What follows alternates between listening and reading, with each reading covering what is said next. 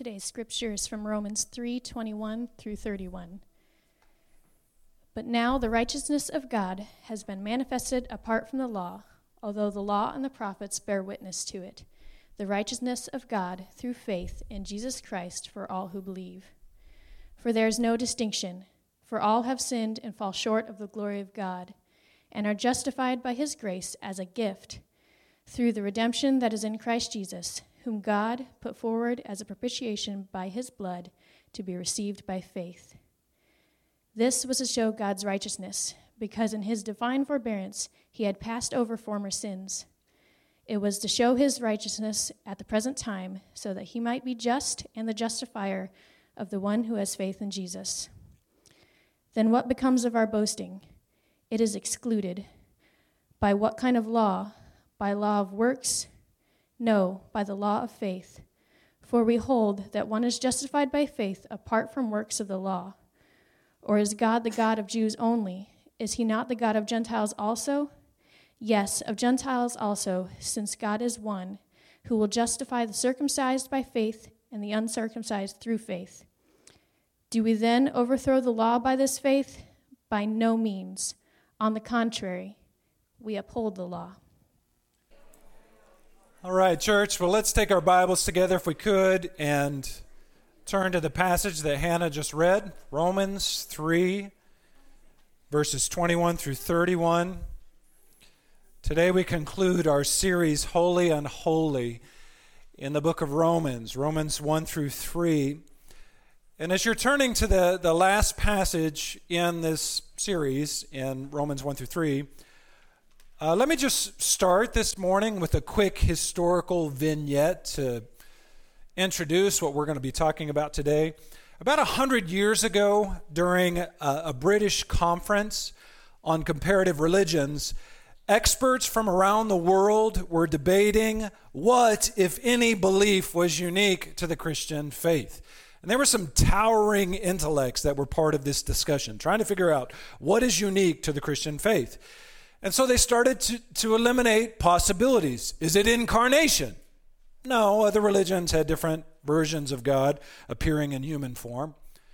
Was it resurrection? Is that what's unique to Christianity? No, other religions had accounts of resurrection from death. And so the debate went on for some time until the incomparable C.S. Lewis wandered into the room and said, What's the rumpus about, gentlemen? And as he found out that his colleagues were discussing Christianity's unique contribution among the religions of the world, Lewis responded, Oh, that's easy. It's grace.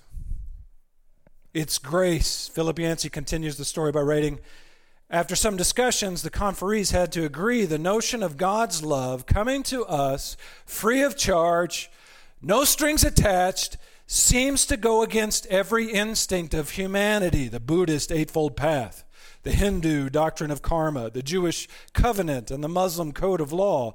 Each of these offers a way for one to earn approval from God. Only Christianity dares to make God's love unconditional. In other words, it's not about what I do for God, it's about what God has done for me. He died for me, He took my place.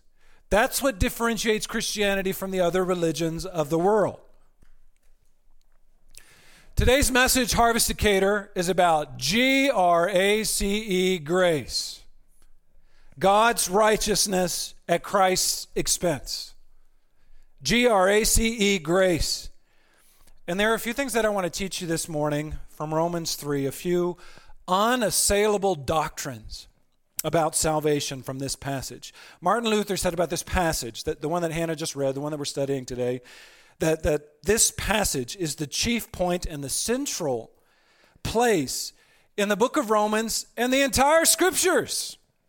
In fact, I heard a pastor this last week that said if somebody comes into your house this week to steal your Bible, first rip out Romans 3 21 through 31 and then give them your Bible. Make sure you get this down, even if you lose the rest of your Bible, because what we have here in these few sentences is the summation of the truth of the Bible, all of the truth of the Bible in a nutshell. This passage is the central thrust, the central message of all that God communicates to us in the hundreds of pages of Scripture. If you're looking for a passage to memorize in 2020, have you set your, your goals yet for 2020? I would say consider Romans 3 21 through 31. This is the truth of the Scripture in microcosm. This is the distillation of the Bible into one passage in just a few sentences. And the central theme that orbits this passage, the central message of this central message of the Bible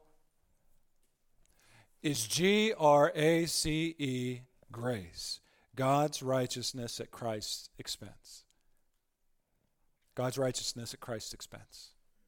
So, I want to give you this morning four truths about God's grace from Romans 3 21 through 31.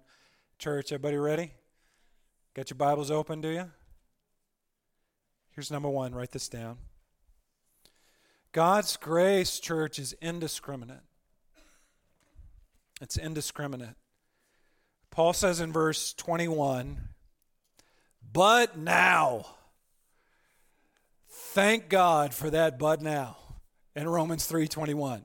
Martyn Lloyd-Jones call these, calls these two words but now the most wonderful words in all of scripture. Why does he say that? Because Paul just spent the last two chapters of Romans dealing with painful specificity about how we are sinners separated from God. And, and Paul just lays it out the, the, the depravity, the human depravity that, that, you know, we're in trouble. We're in trouble. And the culmination of Paul's whole denunciation of human righteousness is in chapter 3, verse 20. Look at that with me, just a few verses before our passage today. For by works of the law, no human being will be justified in God's sight. That's the verdict. The judge drops the gavel, condemned, guilty. We all stand condemned before a righteous God. Humanity is doomed. And, and even before this, you know, Paul, like a, like a gangster, he riddled us full of these Old Testament passages. No one is righteous, no, not one. Their throat is an open grave. They use their tongues to deceive. The venom of asps is under their lips. Their feet are swift to shed blood. There is no fear of God before them, before their eyes. Good grief. Wow, you're wearing us out, Paul. I mean, at the end of that section, you want to put a paper bag over your head and cry yourself to sleep. We're all horrible people, is what Paul says. Now, sometimes I try to imagine myself as the, the original audience, you know, the Roman Christians that read this for the first time. And can you imagine, you know, the, they bring the letter from Paul and like, oh, oh, oh, we got a letter from Paul. And they start reading and they gather everybody up and let's read it. And they get to about the middle of chapter three. And they're like, why, why are we reading this? Can we, can we take a break or something? Can I get a drink of water? Paul is wearing us out with this. Is there any good news in this letter at all? But then we get to verse 21, right? We get to these beautiful words. But now, there's hope, Harvest Decatur, for us. There's hope for depraved humanity. And here it is. But now, the righteousness of God has been manifested apart from the law, although the law and the prophets bear witness to it. In other words, you know, the Old Testament, the law and the prophets delineated our sinfulness. Boy, did it delineate our sinfulness. Paul's already done that for us. But the, the law and the prophets also testified to our hope. It also foreshadowed a righteousness that would come apart from the law. It also prophesied a Messiah who would provide us salvation from our sins. Do you remember the, the Mount of Transfiguration when Jesus was on that mountaintop? with his disciples and he was transformed before them. Who was on that mountaintop with Jesus and his disciples? Do you remember? It was Moses and Elijah. Good job, George Bennett. That's why he's an elder right there. Moses, Moses, why Moses and Elijah? Moses representing the law, Elijah representing the prophets. The, the law and the prophets testify to the fact that Jesus is the Christ, that there is a righteousness that is coming to us apart from the law that is found in Christ. The righteousness of God, look at this, verse 22, through faith in Jesus Christ for all who believe. For there is no distinction. Now we've we've talked about this for a while. This is I see this passage is the climax of Romans 1 through 3, but we've, we've addressed this before the fact that God's grace is indiscriminate. And the key words in verse 22, the, the ones I want us to focus on, are the words all and the words no distinction. Why those words, Pastor Tony? Because the righteousness of God through faith in Jesus Christ is available to all who believe. The righteousness of Christ is available by faith to all who believe. There is no distinction. Paul's been working this and working this for two chapters. There's no distinction between Jew and Gentile. It doesn't matter if you're Jew or a Gentile. It doesn't matter if you're rich or poor. It doesn't matter if you're educated or not educated. It doesn't matter if you're male or female. It doesn't matter if you are red or yellow or black and white. They are precious in God's sight. It doesn't matter if you're a good sinner, quote unquote, or a bad sinner or a really, really bad sinner. It doesn't matter if your daddy, daddy loved you or if he didn't love you. It doesn't matter if you were raised in church or if you were raised in a brothel. This grace, this righteousness of God through faith in Jesus Christ is available for all, for all people. There is no distinction. The ground is level at the foot of the cross. God is no respecter of persons. I love the, the, the Christmas carol that we just sang about the peasant and the king both coming and worship and receiving salvation through Jesus. That is good. That is good. It doesn't matter what you've done, Harvest Decatur. It doesn't matter where you've been. It doesn't matter who you've hurt. It doesn't matter who's hurt you. Salvation is available to all who believe in Jesus Christ. If you're using any of those excuses to stop to not believe in Christ, stop doing that. Stop doing that. If you're and here's probably more practical for most of us in this room, if you're using any of these excuses to not share the gospel of Jesus Christ with somebody, hmm, they're not worthy. None of us are worthy. If you're doing that, stop doing that. God's grace is indiscriminate. God's grace is indiscriminate. Here's another truth about grace. You know this, number 2. So let me just let me just unpack this gift. See what I did there? God's grace is a gift. Paul says in verse 23 For all have sinned and fallen short of the glory of God. I can't remember a time in my life when I haven't had that verse memorized. Praise God for Sunday school teachers when I was a little boy. Praise God for Awanas. I can't remember a time in my life I haven't had that memorized. I didn't have that on the tip of my tongue. All have sinned, and all have fallen short of the glory of God. The Anglican theologian Handley Moule, he says this, he says, the harlot, the liar, the murderer are short of God's glory, but so are you. Perhaps they stand at the bottom of a mine, and you on the crest of an Alp, but you are as little able to touch the stars as they are. God's grace is indiscriminate, yes, but so is God's judgment. All of us are the same. We've all sinned and we have all fallen short of God's glory. And, verse 24, all are justified by his grace as a gift. Now, let me clarify for a moment what's going on here. We have two different alls. We have all have sinned, but not all are justified by grace. Okay? The ones who have been justified are not the all who have sinned. So, so let me just clarify. If I was if I had a you know a bullhorn and went out to the community of Decatur and just started talking, I could say, All have sinned, all of you out there have sinned and fallen short of the glory of God. I could say that to every human being made in the image of God around the world. All, all, all, all, all, all of you have sinned and fallen short of the glory of God. All of us, me included, have sinned and fallen short of the glory of God. But I can't say, verse 24, all are justified by his grace as a gift. It is only those who have received by faith that gift. Those are the all who are saved, okay? It's only the all who believe, verse 22, who are the all who are justified by his grace, verse 24. Everybody with me? So the, the question for you this morning is Have you been justified by God's grace? Have you now? Are you a sinner? Yes, yes, Pastor Tony, we got that. We know it. Good. Romans 1 through 3 did its work. The question is not just are you a sinner, but are you a justified sinner by God's grace? Have you received the free gift of salvation that God gives you? Blaise Pascal, the scientist, he, he was more than a scientist, he was a philosopher, and he said this once. He said, Grace is indeed needed to turn a man into a saint. He who doubts it does not know what a saint or a man is. You need to be justified. You need to be justified by grace, by faith. Let's talk about that word justified. Let's un- unpack that a little bit. What does that word even mean? Well, the word justified is related to the word for righteousness in Greek. The Greek word for righteousness is dikaiosune.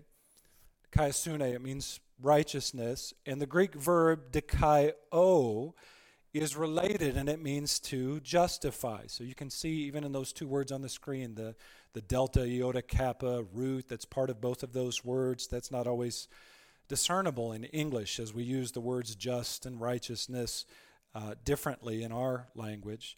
To justify means to declare righteous. If we had a, an English word, righteousify, I would use it. But we don't have that word, so we say justified.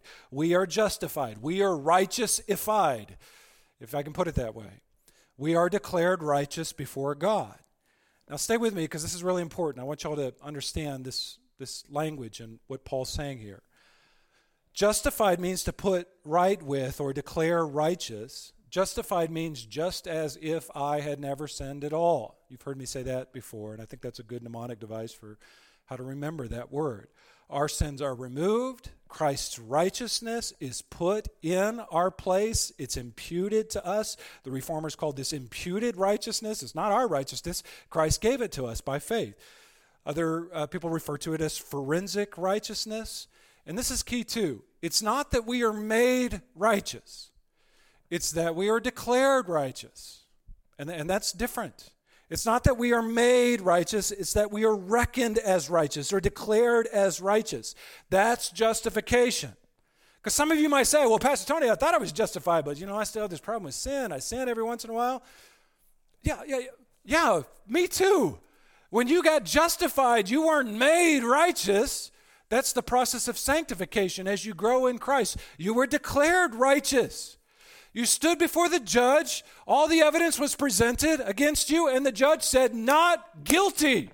You are acquitted for your sin. Remember the courtroom analogy from last week? We've been acquitted despite the verdict of condemnation because of God's free gift of grace.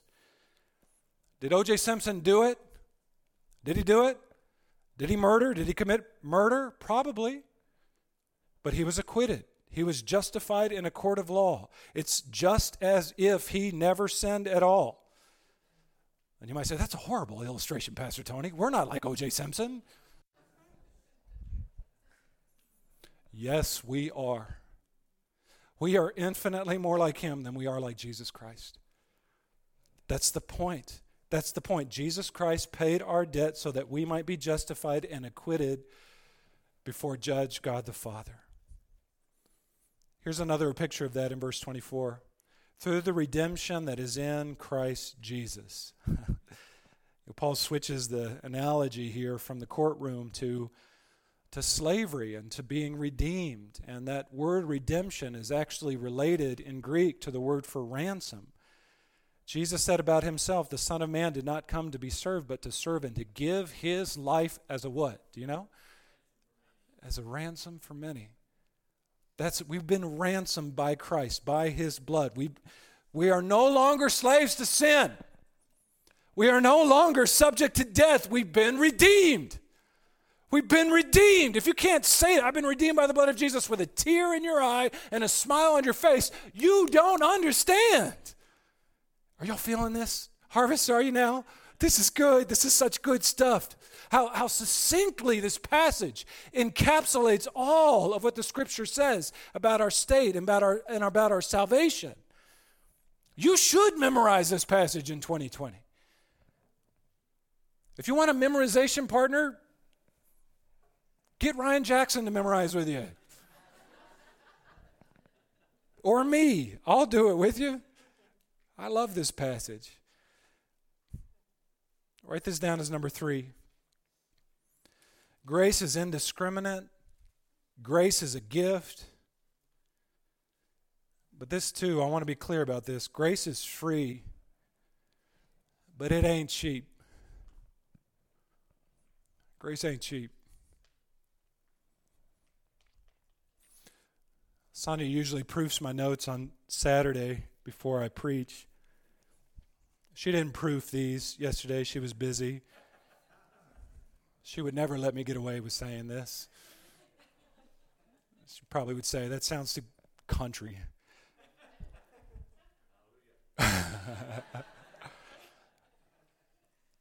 but I hope it proves the point. Grace ain't cheap. You know, I was thinking about this too this last week in, in, in light of Christmas. And, you know, December, we're like halfway through December now, right? And Christmas is everywhere. On the commercials, everything's Christmas, Christmas, Christmas. And I was thinking, like, oh, what a beautiful tie in. You know, I can use this as a sermon illustration how grace is a gift. And, you know, the more I started thinking about it, the more I realized, you know, this, this is, uh, it's not really the same as Christmas. Because the problem with Christmas, by the way, this is my bah humbug moment in 2019. I have one every Christmas, so this is it. Just endure it if you would. Bah humbug, all right? I don't think Christmas, the way that it's presently constituted, is a good illustration of free, the free gift of grace that God gives us. Because, you know, what's how do we approach Christmas in our country, this season of gift giving? You know, gifts aren't viewed as this, you know, gift, this free will offering that's given to the undeserving, right? Gifts are expected in our world. Gifts are demanded, even. You know, none of us think of ourselves as undeserving. We demand it. And Santa Claus is checking his list and making sure who's naughty and nice. And if you've been nice this last year, it's time for Santa Claus to pay up. Pay me back. I've been good. That's not like God's grace at all. So, you know, forget Christmas. It doesn't even work as an illustration here. Here's another problem with the Christmas analogy. I heard a podcast recently that said that there's a high number of Americans that are willing to actually go into debt in order to pay for their Christmas gifts this year. I have so many problems with that, I don't even know where to begin.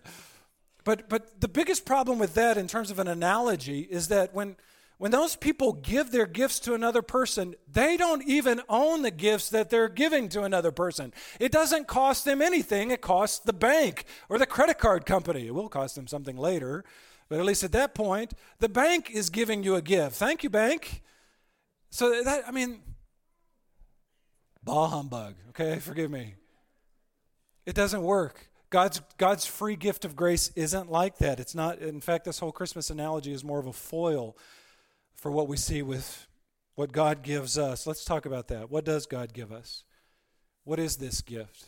And what did it cost him? Paul says in verse 25, actually, let me start in verse 24 and get a running start at this. By the way, verses 21 through 26, everybody see that in your Bible? That's all one long sentence in Greek. So I'm, I'm trying to I'm trying to break this up into little digestible units for you, okay? So let me, let me start in verse 24 and just kind of get a running start at verse 25. Paul says, All are justified by his grace as a gift, those who have faith, through the redemption is in Christ Jesus. Verse 25, Christ Jesus, whom God put forward as a propitiation by his blood to be received by faith. Whew. This was to show God's righteousness because in his divine forbearance, he had passed over former sins. Verse 26 It was to show his righteousness at the present time so that he might be just and the justifier of the one who has faith in Jesus. Whew. All right, there's a lot going on there. Let's take it apart bit by bit. First, verse 26, let me just say that those two words, just and justifier. Those are Greek words related to the word for righteousness, dikaiosune. So let me translate verse 26 this way to, to piece it all together for you. Verse 26 it was to show his righteousness at the present time so that he might be right and the righteous fire of the one who has faith in Jesus. In other words, God is right in declaring us righteous in Christ. He is right to do that. He didn't pull a fast one on the devil. He, he, it completes his justice. He didn't compromise his justice or his righteousness. When we come to the gates of heaven, when we enter into eternity, God's not going to say, Oh, shucks, just get in here. I know you feel bad for your sins. Please, Lord, I feel I'm so bad. Oh, come on in. Because if God did that, what, what could Satan accuse him of? Unjust. That is not right. They do not deserve to be in there. They are sinners, and you are a holy God. How's God going to solve this problem? You know, we talk, in our day, you hear it all the time, you know, questions like, how could a good God send people to hell? You ever heard that before? People ask that all the time. How could a good God send people to hell? To be honest, the, the Bible never really addresses that question, not directly. And by the way, that's not how Satan would accuse God either. The real question is this How could a good God allow sinful people like us into heaven? That's the real issue. How can God in His holiness allow us unholy people into His presence? How does that even work? You know, people think people think in our day that the gift of salvation we earn the we deserve the gift of salvation. God owes it to us.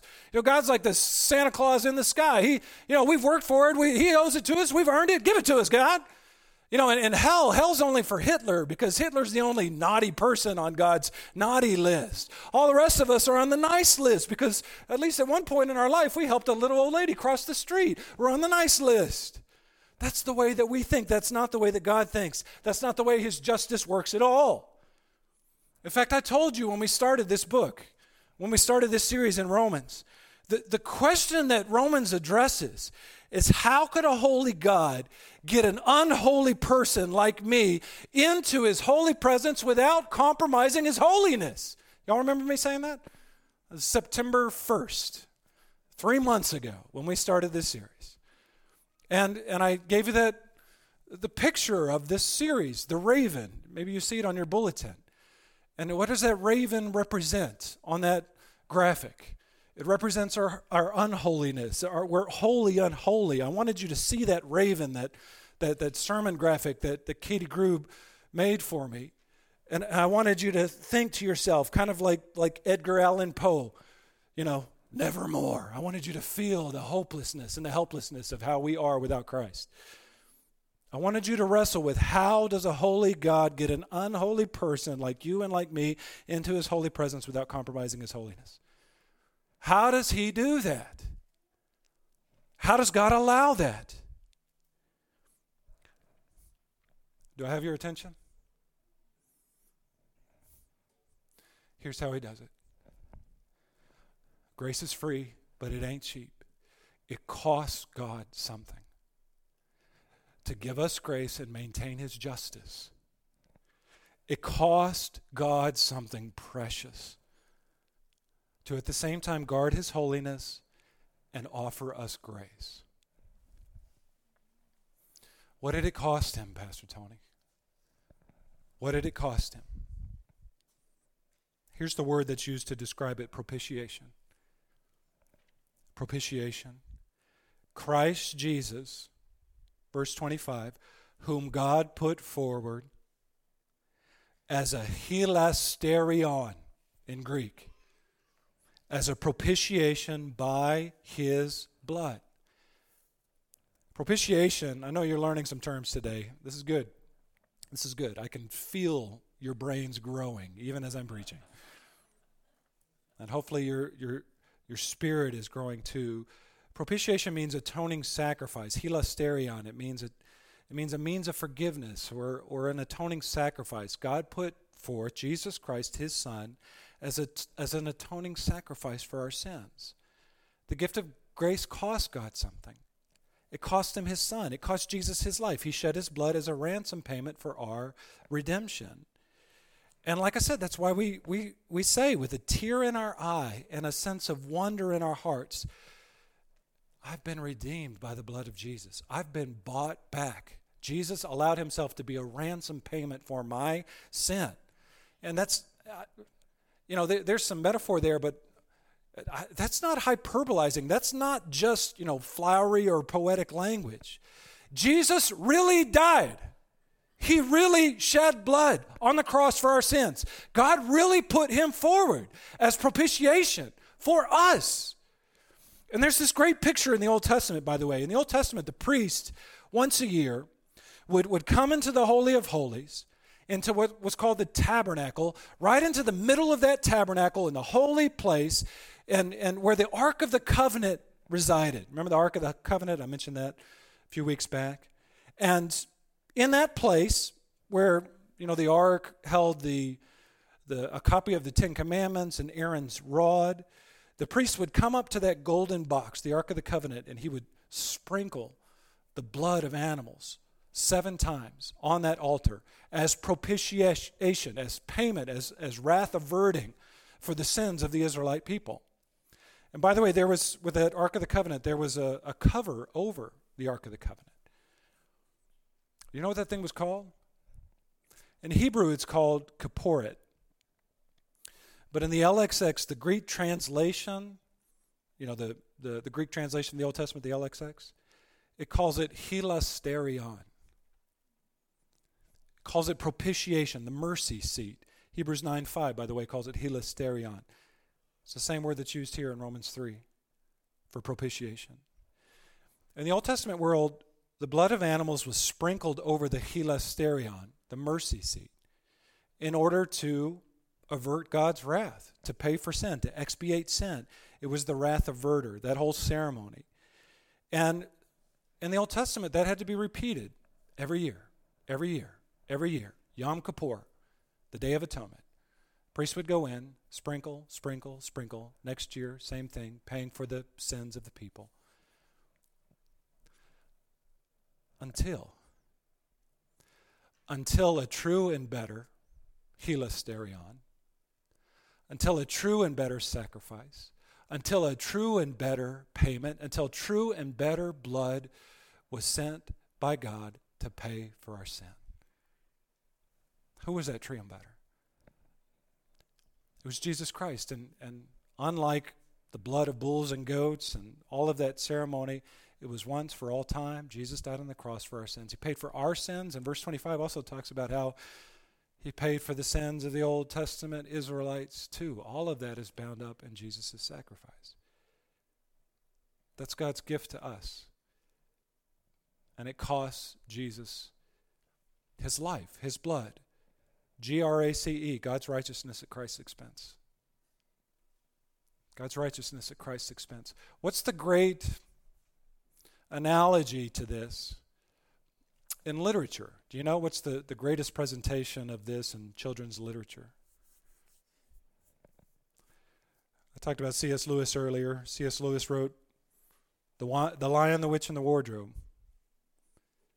That book that perfectly illustrates God's gift of grace to us. If you remember in the book, there's that moment when the mean spirited and sinful Edmund He's taken captive by the white witch. She owns him, she enslaves him. And the Christ figure in that story, Aslan, the great lion, he's unable to rescue Edmund because he must acknowledge the great magic in the world. But Aslan says there's a deeper magic in the story. In, in, in Narnia, there existed from the dawn of time a deeper magic that allows one person to die on behalf of another person. Y'all remember this from the book? Y'all should read that too in 2020 if you haven't read that already. It's not just for kids, it's good. And so, what does Aslan do? He gives his life for the boy and he frees him from the clutches of the witch. Has there ever been a better presentation in children's literature of, the, of what we're reading here in Romans 3? It's grace. It's grace. It's a free gift to us, but it cost Jesus his life. One more thing, one more truth about grace. You can write this down as number four. If you're feeling humbled right now by what we're talking about, like if there's if there's humility rising up inside of you, Good. Good. That's right. That's the way it should be. If you're, if you're feeling even, you know, I don't know if humiliated is the right word, but really, really low in light of what Christ has done for you, good. You should feel that way. That's what grace does. Grace is humility inducing. We should feel humbled by this. There's another reason that the Christmas analogy doesn't work. You know, what kid really feels humble when they receive a gift at Christmas time? What kid really feels thankful? I didn't when I was a kid. Come on. I mean, you, you have to coach your kids to be thankful. Go tell grandma, thank you for the gift. Okay, thank you, grandma. You know, they just run back to playing with their thing. I mean, it's just, they're just parroting stuff. They're not truly grateful. That, that comes later after the, school of hard knocks. And unfortunately, I think people think about salvation that way. You know, just, just accept Jesus and he'll make all your wildest dreams come true. Okay, I accept Jesus. When's that going to happen? I, you know, without any understanding of Romans 1 through 3, of, of sin, of sacrifice, of atonement, of depravity, of our need, our desperate need for our Savior, and some people might say, you know, why why did Paul even bother with all that stuff about depravity? Why didn't he just skip to this? Why didn't he just start here? Because I think he wanted us to feel the weight of our human sinfulness that demanded a payment of blood. Jesus' blood. He wanted us to be humbled by that. He wants the offer of grace to us to be truly humility inducing. And it is humbling to come before God and say, I'm a sinner and I can't save myself and I need you. And speaking of humility, here's what Paul says in verse 27. Then what becomes of our boasting? says Paul. There's no boasting in the law. We can't keep the law good enough. The law is condemning us. What comes of our boasting? Paul says, There is no boasting. It is excluded. There is no boasting in ourselves. By what kind of law? By a law of works? Absolutely not. You can't boast in your works, but by the law of faith. And to be honest, you can't really boast in your faith. You know, I heard an analogy this last week. If a lifeguard comes and rescues you from drowning, you don't go to the shore and say, Well, I'm sure glad I had faith in the lifeguard. Man, that was smart of me to have faith. No, you're dying and the lifeguard rescued you. What do you boast in in that moment? You boast in the lifeguard. Thanks for saving me. I was lost without you. That's how salvation works. Verse 28 For we hold that one is justified by faith apart from the works of the law. Or is God the God of the Jews only? Is he not the God of Gentiles also? Yes, of Gentiles also. Since God is one, who will justify the circumcised by faith and the uncircumcised through faith? Some of you, you might even wonder, I know people wonder it in our world, why doesn't God just show everybody grace? Why doesn't God just let everybody into heaven? Why doesn't He just, you know, give us a break? Why do you have to die on the cross in the first? I didn't ask him to die on the cross. Why doesn't God just sit at the gates of heaven and say, Oh, shucks, come on in here, you sinful little rascals, come on in? Why doesn't He do that? I would say for two reasons. First of all, and I alluded to this already, that would be unjust. That would make God complicit in sin and vulnerable to the accusations of the devil unjust. God is unjust letting sinners in without paying for that sin. But also, I think that would make us ungrateful and unrepentant. You might say, well, why doesn't God just allow us to work our way into heaven? You know, create a plan, you know, 51% good works, 49% bad works. As long as you meet that, then you should be able to get into heaven. Same problem. That would be unjust that would be unjust. Our bad deeds could never outweigh our good. And one bad deed is enough to compromise God's holiness. And we have an objective standard of holiness, which is God. We have to meet that objective standard if we're going to do it that way. And secondly, another reason we can't do that is because if we earn our way into heaven, 51%. You know, my, my nice list is longer than my naughty list. God, you got to let me in. If, if God does it that way, then who are we praising when we get into heaven? It's not praise the name of Jesus. It's praise the name of me, me, me, me, me. I'm so righteous. Right? I mean, it sounds ridiculous, doesn't it? Not just because I'm singing it, because it is ridiculous. We can't do that. Verse 31 Do we then overthrow the law by this faith? Meganota. Absolutely not. By no means. Uh uh-uh. uh On the contrary, we uphold the law. How do we uphold the law? We uphold the law because Christ upheld the law. We have imputed righteousness. And God doesn't see us anymore in our sinful state. He sees us as His Son. He sees us sinless. He sees us righteous. He declares us righteous. We're justified. We get grace, and God gets the praise.